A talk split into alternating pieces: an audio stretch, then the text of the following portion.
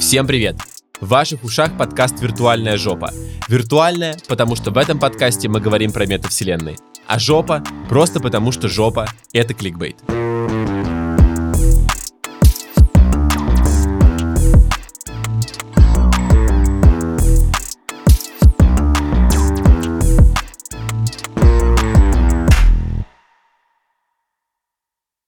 Всем привет!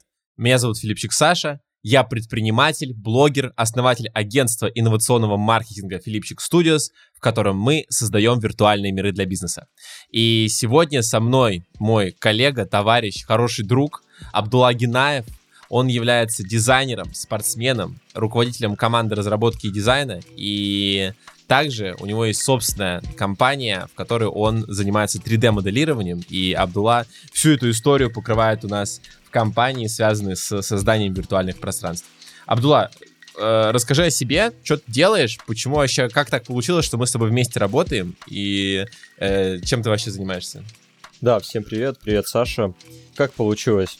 Скажем так, ты искал хороших, добросовестных людей, правильно, дизайнеров и вообще в целом людей, которые очень заинтересованы в метавселенных, которые заинтересованы, скажем так, у которых горят глаза, да, которые заинтересованы во всей этой движухе. Ну и так получилось, что на одной очень известной площадке ты меня нашел, мы с тобой списались, да, ну и всю историю ты помнишь. Мы выполнили один с тобой некоммерческий проект для Aviasales, вот, и как-то вот сдружились, поняли, что подходим друг к другу, смотрим в одном направлении, ну и вот оказались сейчас в той точке, в которой сейчас находимся. Сам я занимаюсь дизайном еще начиная там со школы, наверное, с лет 14-15, как только появился у меня компьютер. Просто как хобби. Основным моим направлением был профессиональный спорт. На данный момент я все это совмещаю, дело. Вот. Ну и так получилось собрать команду, с тобой связаться и, скажем так, прийти к тому, что уже есть. Да, на самом деле мы вместе с Абдуллой действительно сделали проект некоммерческий для Aviasales. Я помню, как мы с тобой сидели и отослали только площадку ребятам с Aviasales. Вот, и помнишь, когда они типа заходили, мы там все сидели, вообще охуевали, дико радовались. Вот, но с тех пор с голой жопой до сих пор сидим как команда и кайфуем. Вот, но сегодня я предлагаю поговорить... Да, ты что-то хотел сказать? Не, просто решил вспомнить этот момент, да, очень смешно, когда мы с тобой с нетерпением ждали, когда кто-то зашел на площадку, кто-то зашел, и мы там, как дети, просто пытались там объяснить, показать, и люди не знали, как включить микрофон на этой площадке, но это было очень забавно, на самом деле. Да, это было кайфово, я уверен, что мы, типа, еще не раз вернемся к этой истории. Я думаю, вообще нужно записать отдельный выпуск про то, как мы сделали площадку для компании Aviasales, и как они нас нахрен послали потом с этой площадкой, потому что это была реально крутая история. Вот, ну мы реально, типа, сидим, сейчас максимально активно продаем. Абдулла занимается своими 3D-заказами, я занимаюсь тем, что развиваю компанию именно по метавселенным, и мы вот объединили действительно свои усилия и работаем вместе, потому что и ребята, с которыми работает Абдулла, и которые работают в итоге с нами, они мега классные, очень профессиональные люди, и сам Абдулла как лидер дико классный. Я считаю вообще, что самое главное — это окружать себя правильными, крутыми ребятами, которые, ну, во-первых, безусловно, честные, а во-вторых, и крутой спецификой обладают. Крутой экспертностью. Я с тобой согласен на 100%. Ты доволен, блядь? Я захвалил тебя. Это очень приятно, да? Да, это очень приятно, охуенно. Вот, ну нет, ну, это, так сказать, мы же хотим продавать метавселенные, и, соответственно, нужно продавать нашу команду, ее экспертность, все дела, поэтому тем и занимаемся. Короче, мы хотели сегодня поговорить о том, значит, как у нас происходит процесс разработки площадок метавселенной. Почему я пригласил Абдуллу? Потому что Абдулла, как никто, знает про все внутренние процессы, всю технику, всю механику, как действительно нужно строить метавселенную. Именно поэтому сегодня мы вот с вами прям по пунктикам разберем, как происходит процесс разработки, обсудим, какие сложности бывают, почему периодически бывают непонятки между заказчиком и теми ребятами, которые это все реализуют, что на самом деле процесс 3D и создание разных 3D моделей — это не просто трехкопеечная история, да, Абдулла? Вот, глубокий, долгий и капиталоемкий процесс, в том числе и с точки зрения тех людей, которые там работают. И сегодня, короче, мы об этом всем поговорим.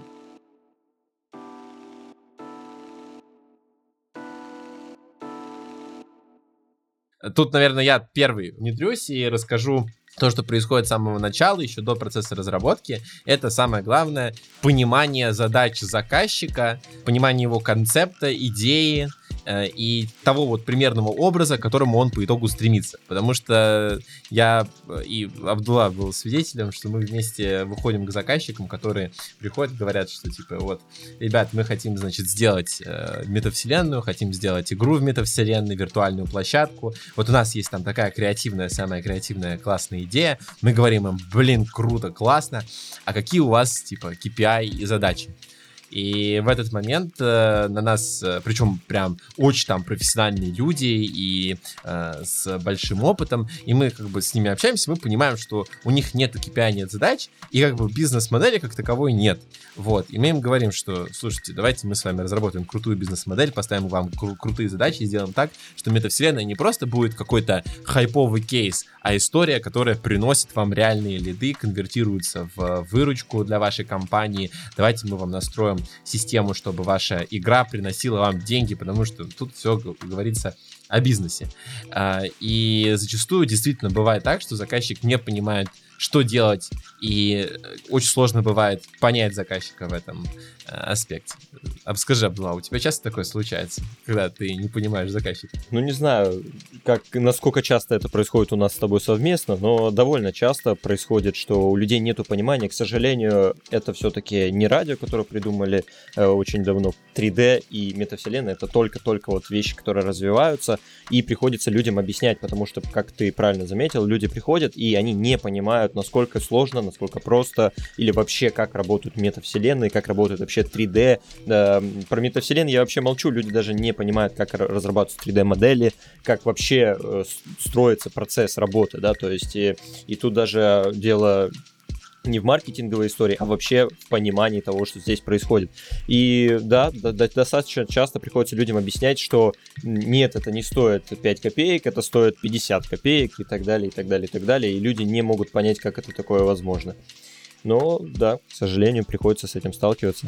Да, ты знаешь, как это про 50 копеек мне напомнило, я сейчас видел мем, что типа 50 Cent, типа, ну что вот в России называют его сейчас 50 копеек. Все верно, все верно. Ну, такая же история, что у нас хотят получить 50 Cent и заплатить за него 50 копеек.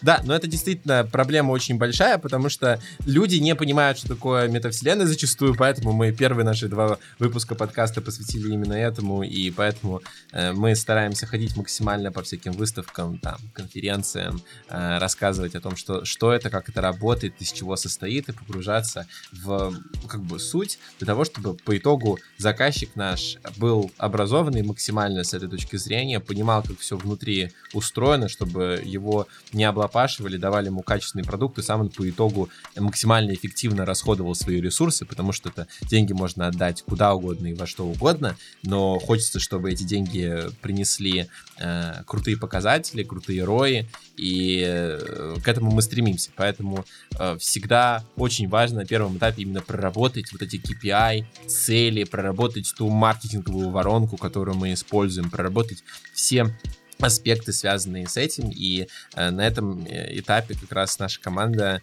и очень круто перформит, когда мы создаем именно бизнес-модель, строим воронку и подходим к этому как к некой маркетинговой компании, а не как метавселенной самой в себе.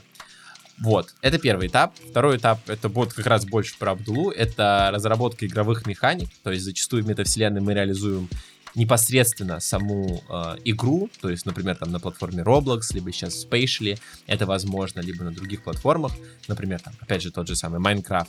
И людям нравится играть, им нравится взаимодействовать, им нравится получать максимальное соприкосновение с брендом в игровой форме, в некой даже инфантильной форме, поэтому тут очень важно разработать сюжет, сеттинг, те смыслы, которые мы передаем и которые хотим передать тем пользователям, которые будут находиться на площадке. Это все дико важно. Давай мы с тобой расскажем, как мы придумываем игровые механики. То есть, представь, значит, нам заказчик дал заказ, мы, значит, с тобой уединяемся, так сказать, в Дискорде, вот, и придумываем те игры, смыслы, которые мы делаем. Обычно на что мы опираемся, вот, с твоей точки зрения? Для меня это, как для фаундера, тоже интересно послушать, как ты это со своей стороны видишь. Ну, как ты упоминал ранее, после звонка, да, с нашим заказчиком, важна идея. То есть мы сначала разрабатываем идею. Первое, что мы создаем, мы не создаем метавселенную, мы не создаем 3D-модели, персонажей, текстуры или названия, да, мы сначала разрабатываем идею. Мы должны понять, что хочет заказчик. Это самое важное, да, то есть это важно понять, что мы не приступаем к, так скажем, работе руками, пока не подумаем, скажем так, своей головой, что мы хотим получить. То есть, а далее уже от идеи будет строиться, какие модели мы берем, какое настроение мы задаем площадке, какие цели мы преследуем. То есть важна идея, вот это очень важно. Ее реализация, конечно, не менее важна, но сама идея очень важна, да, то есть, скажем так, для меня крутая идея, и которая реализована даже более-менее, она будет продавать, да, то есть... А если идея там, условно, не крутая, да, то есть это не модель та, которая, ну, ничего тебе не принесет, хоть ты там галактику построй, это тебе ничего не даст, да, то есть здесь невозможно продать только за счет дизайна. Конечно, идея должна быть, скажем так, не только хайповая, да, но и логика у нее должна быть структурирована, чтобы лиды приходили, чтобы детям или не детям, да, то есть любой категории, то есть она должна быть еще универсальной, вот что я хотел сказать, то есть идея должна быть универсальной.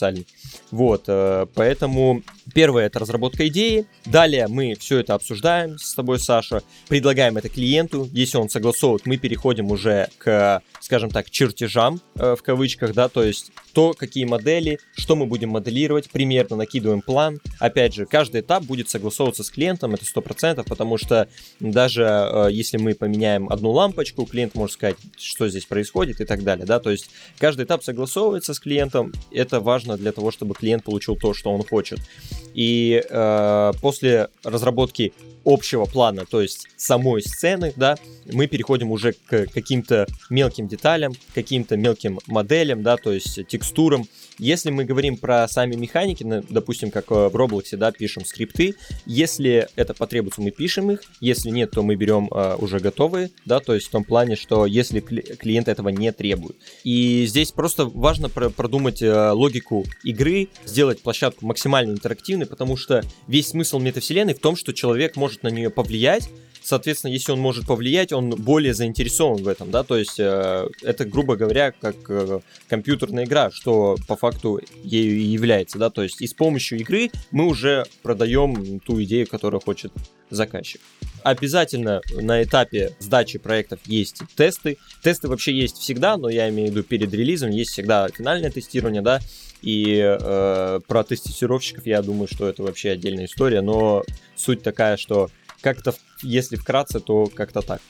Да, и тут как бы Абдулла подходит обычно с той точки зрения, что он ищет технически реализуемые решения, да, а я как раз подхожу с той точки зрения, как бы нам выполнить KPI, и в итоге мы вырабатываем то решение, которое, с одной стороны, как говорит Абдулла, типа вовлекают, да, а с другой стороны, технически реализуемые и выполняют цели клиента, заказчика и тех людей, которые, собственно, заинтересованы получить что-то с этой площадки максимально классное и эффективное.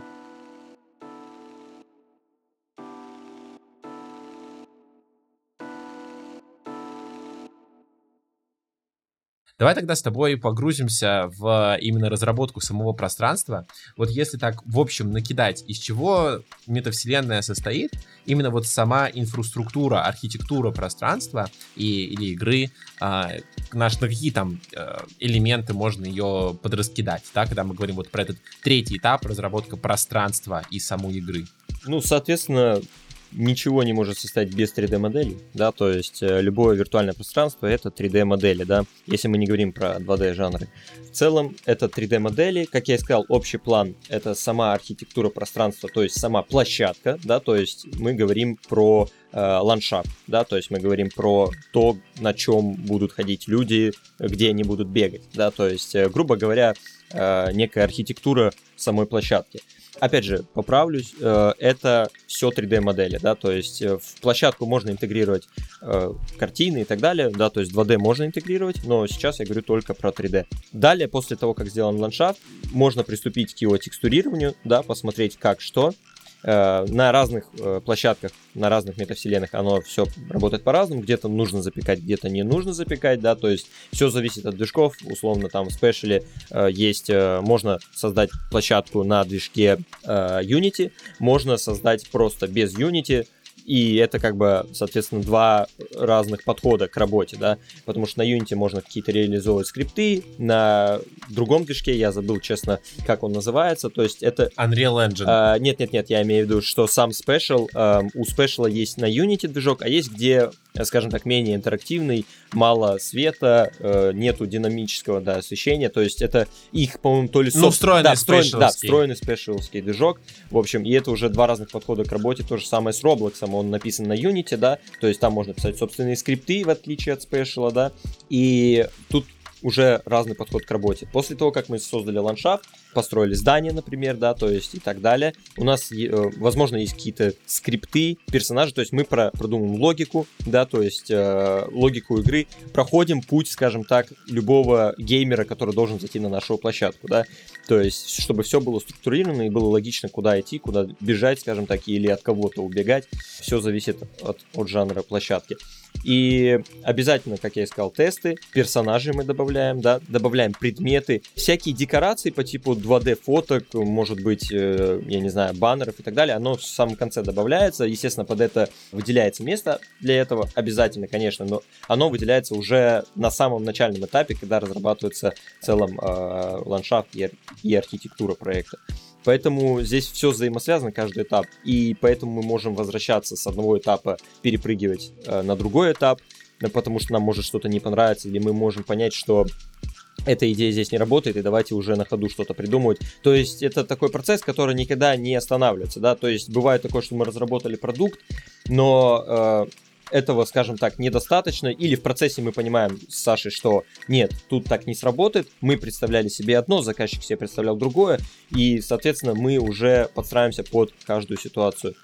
А в чем разница между созданием 3D-модели и текстурированием? Я очень часто слышу, что очень важно правильно запекать свет, текстурировать пространство. Можешь объяснить тем людям, может, слушателям, которые никогда не работали с 3D, в чем разница? Да, конечно. 3D-моделирование и текстурирование — это, как сказать, в чем разница? Это даже нельзя даже это сравнивать, потому что 3D-моделирование — это первый этап, текстурирование — это просто один из этапов для того, чтобы завершить 3D-модель. То есть это как бы подэтап, грубо говоря. Это примерно, если ты хочешь написать книгу, ты взял лист, и когда ты взял ручку, тебе нужно писать. То есть, грубо говоря, ты не напишешь книгу без ручки, правильно? То есть здесь то же самое, это нельзя сравнивать, да? То есть это можно, вот было бы корректным сравнить 3D-модель и 2D-модель, 2D, грубо говоря, модель, да, в кавычках. То есть 3D мы делаем в 3D-софте, оно можно посмотреть с разных ракурсов, а 2D это вот у нас, грубо говоря, картина на стене. Ты вот с другого ракурса ее никак не посмотришь, да, ту же Мона Лизу, ты не можешь обойти ее сзади, посмотреть, какая у нее там прическа была и так далее, да, то есть это у нас 2D. 3D подразумевает, что если мы сделаем 3D-модель той же Моны Лизы, я могу обойти ее сзади, посмотреть, какой у нее был платок, да, то есть и так далее. В этом, как бы, скажем так, заключается разница между 3D и 2D, а разница между 3D и текстурированием это не совсем корректно, да, то есть текстурирование это всего лишь один из этапов 3D-моделирования, который нужен и очень важен, действительно, правильное запекание текстур, правильное текстурирование. Это очень важно, да, то есть это может сильно повлиять. В играх очень часто, да, то есть всегда, точнее, даже используют запечку текстур, и чем правильно запечь, правильно затекстурировать даже так, да, то тем можно сохранить, скажем так, красоту модели, но при этом использовать меньшее количество полигонов, это уже тоже отдельная тема, с размерами файлов. Ну, расскажи как раз про полигоны, что это такое и почему это важно при разработке 3D-моделей. Как я и сказал, это все этапы, они взаимосвязаны, да, если мы говорим про 3D-моделирование, это много этапов, количество полигонов, как раз-таки оптимизация моделей, это как раз-таки тоже один из этапов моделирования, и вообще можно сказать, что это тестирование некое. Количество полигонов просто напрямую связано с размером файла, да, и, соответственно, с прогрузкой пространства, соответственно, с размером итогового продукта. И чем меньше количество полигонов, соответственно, тем меньше размер файла, тем быстрее грузится, тем меньше готовый продукт весит. Соответственно, для таких пространств, как Spatial, это очень важно, потому что чем меньше будет весить модель, тем быстрее она будет грузиться, да. То есть мы сейчас говорим про тех людей, у которых не такой быстрый интернет, а просто средний, как и у всех. Поэтому как бы это тоже важный момент. То есть чем меньше у нас полигонов, тем лучше и оптимальнее выстроенные 3D-модели на площадке, тем лучше будет эффективность работы самой игры для пользователя, тем меньше багов будет или их совсем не будет вообще. Их действительно должно быть совсем не быть, но в том смысле, что просто будет на большем количестве устройств и на более худших устройствах та или иная площадка эффективно и круто работать. Все верно, здесь лучше придерживаться правила золотой середины, потому что можно, скажем так, перегнуть с оптимизацией, и тогда это будет резать качество, да, скажем так, то есть будет ухудшаться наше качество, и нужно уже понимать, да, тут уже для заказчика важно, чтобы все могли зайти, но тогда мы жертвуем качеством, да, картинки, возможно, что-то будет выглядеть не так реалистично, но смогут зайти все пользователи и будут грузиться быстро, потому что это же тоже важно, да, тут очень много, скажем так, нюансов, да, грубо говоря, человек не будет ждать 2 минуты, чтобы просто загрузиться на пространство и выиграть купон на скидку 15%, а если человек загрузится вот так по щелчку пальца за 5 секунд, то, конечно, он потратит 5 минут своего времени, чтобы получить, грубо говоря, какую-нибудь скидку, да, тут нужно понимать, да, как я и сказал, правило золотого середина. Оптимизация — это не значит, что нужно прям все резать на корню, оставить там 10 полигонов и все.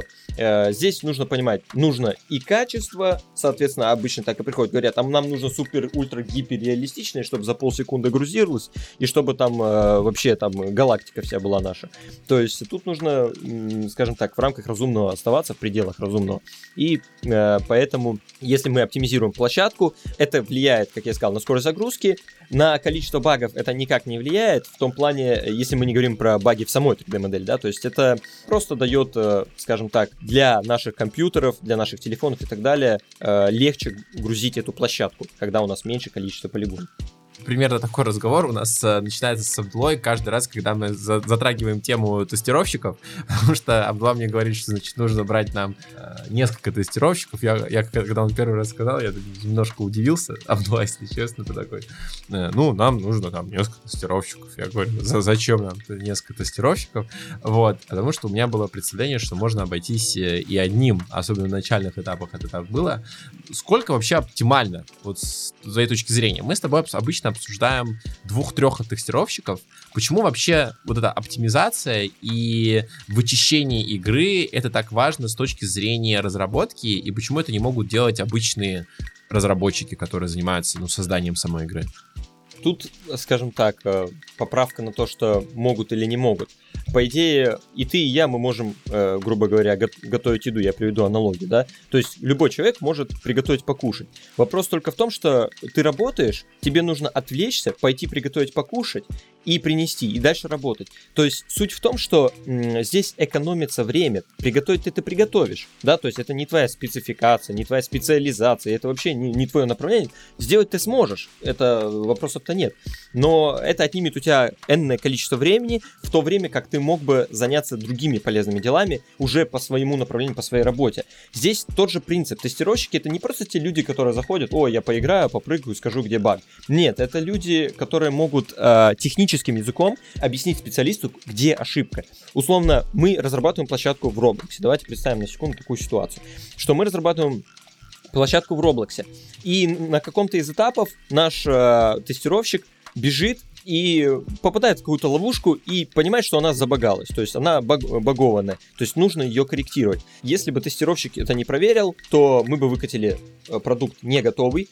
Окей, если бы этим занимался сам разработчик, то ему пришлось бы заходить в игру, отдельно тратить на это время. Тут аналогия, как приготовить покушать. Ты можешь это сделать, но тебе, грубо говоря, придется тратить на это время. То есть это не оптимальное, скажем так, растрачивание своего времени. Когда мы работаем над крупным проектом, нам нужны люди, чтобы, грубо говоря, создать площадку не за 5 лет, а за 2 месяца, правильно? То есть, чтобы мы уложились в эти сроки короткие довольно, да, то есть, чтобы создать там площадку за 2 месяца, за месяц, там, нам нужна полноценная команда, и без тестировщиков здесь никуда, одного не хватит, почему? Потому что все мы люди, мы не роботы, правильно?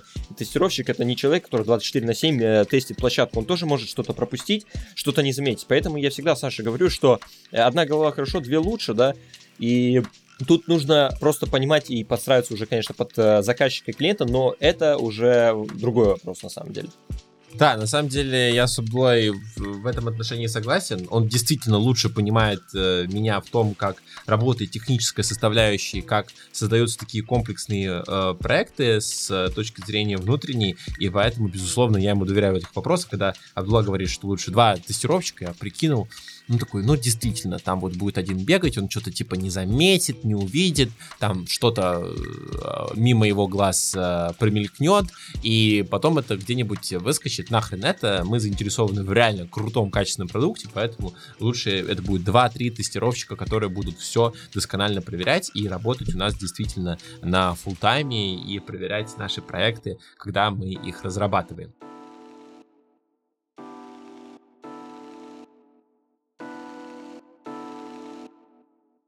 Скажи, а вот если так взять те 3D-модели, ты сказал, что 3D-модели, они вот все, в принципе, вся игра состоит из 3D-моделей.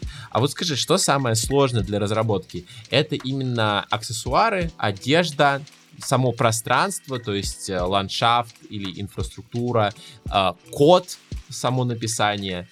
Вот что из этого, наверное, сложно. Наверное, давай даже без кода, просто вот среди различных видов 3D-моделей, то есть там сложнее создать само пространство, либо создать шмотки, например, там для аватара. Что вот самое энергозатратное? Если вот идти, опять же, скажем так, от одного человека, допустим, от меня. Опять же, 3D это как, грубо говоря, если как математика, да, то есть в математике есть алгебра, есть геометрия, да, то есть есть направление.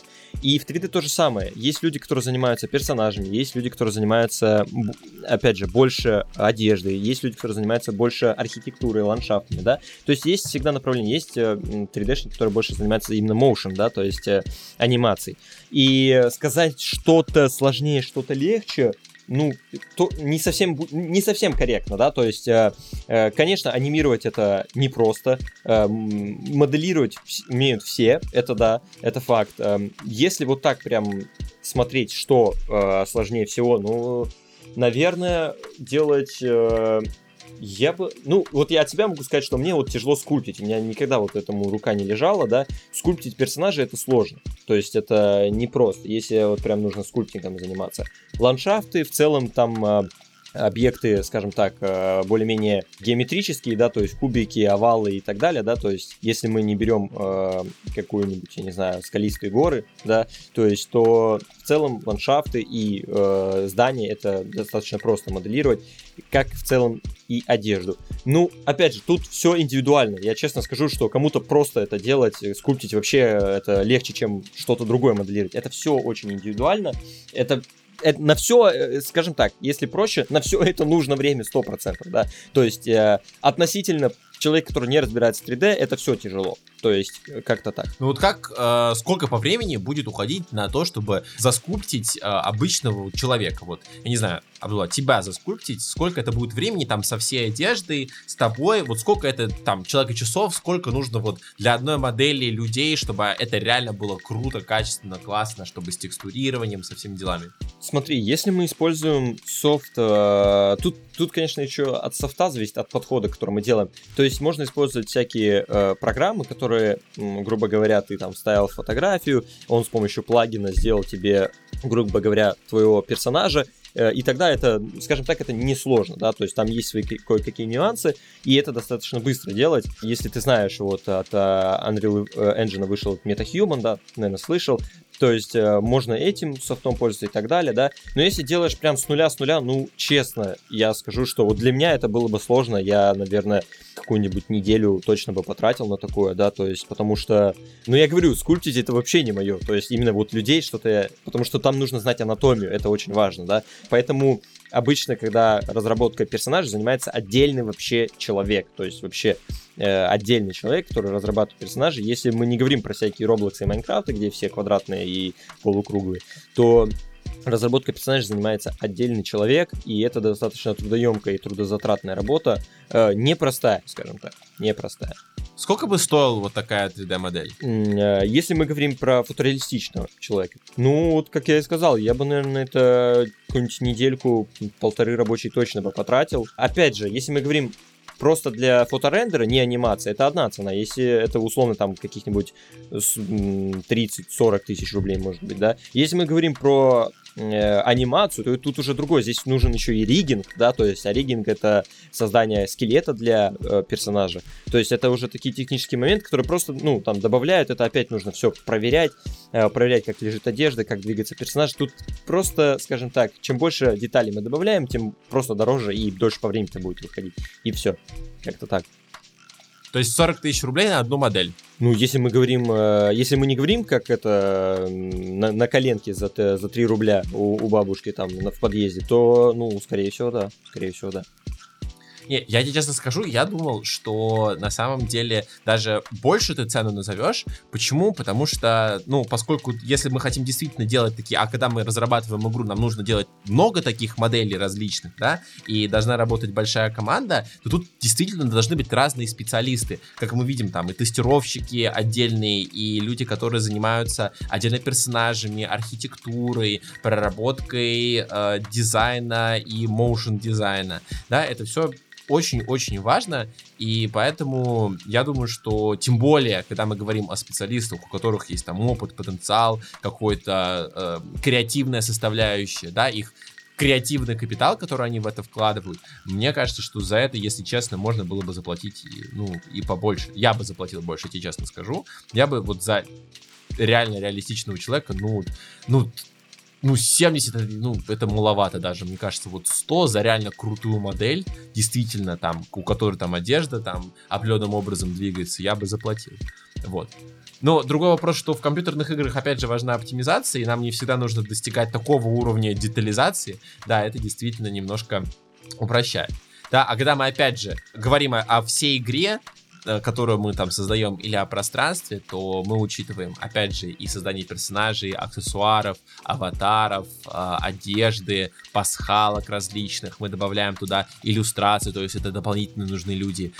Но это все добавляется уже на четвертом этапе, то есть первый этап — это там понимание задач и выстраивание бизнес-модели. Второй этап — это разработка идей, концепции игры и внутренних игровых механик, которые бы согласовывались с нашими бизнес-целями. Затем разработка самого 3D-пространства. И на четвертом этапе мы добавляем разные фичи, крутые штуки, которые делают нашу игру яркой, красочной, добавляют ей такого объема с точки зрения восприятия человеком, да, такого визуально-сенсорного. И именно поэтому тут огромное количество различных людей, которые работают над одним проектом, которые обладают разной, очень глубокой экспертностью, и в конце это все потрясающим на четвертом этапе, на этапе такого украшения, либо соединения, это все сводится воедино, и у нас получается одна единая игра, которая непосредственно уже работает на бизнес-задачи. То есть это такой очень глубокий процесс. Да, все верно, это так и есть. Ну, по фактам раскидал. Тут я просто даже ничего добавить. Конечно, точно. Ничего просто добавить. Просто точку поставил в конце подкаста. Да, собственно, это все, о чем мы хотели поговорить. Мы благодарны за то, что вы послушали наш подкаст, этот выпуск. Если есть какие-то вопросы, задавайте нам их в комментариях, ставьте лайки, давайте выведем наш подкаст в топы. Мы достигали, напоминаю, 87-ю строчку. Мы пока не знаем, на какую строчку вывел нас предыдущий наш выпуск, вот, но мы будем держать вас в курсе по нашему восхождению на эту подкастерскую гору. Вот. Спасибо вам еще раз большое. Ставьте лайк, подписывайтесь и заказывайте у нас свою собственную метавселенную, игру в метавселенную. Мы не боимся это говорить, потому что мы не боимся продавать метавселенную нашу и, в принципе, ничего не боимся. Вот. Спасибо тебе большое, Абдулла. Мы отправляемся обратно работать. Всем спасибо, правда, за прослушивание. Было приятно, Саш, что пригласил. Надеюсь, у людей появилось хоть небольшое понимание о том, как строится метавселенная. Это факты. Я уверен, что мы не последний раз с тобой. Мы уже обещали рассказать про Aviasales. Вот, поэтому обязательно это сделаем. Все, всех обнимаем, всех целуем, ставьте лайки. Пока.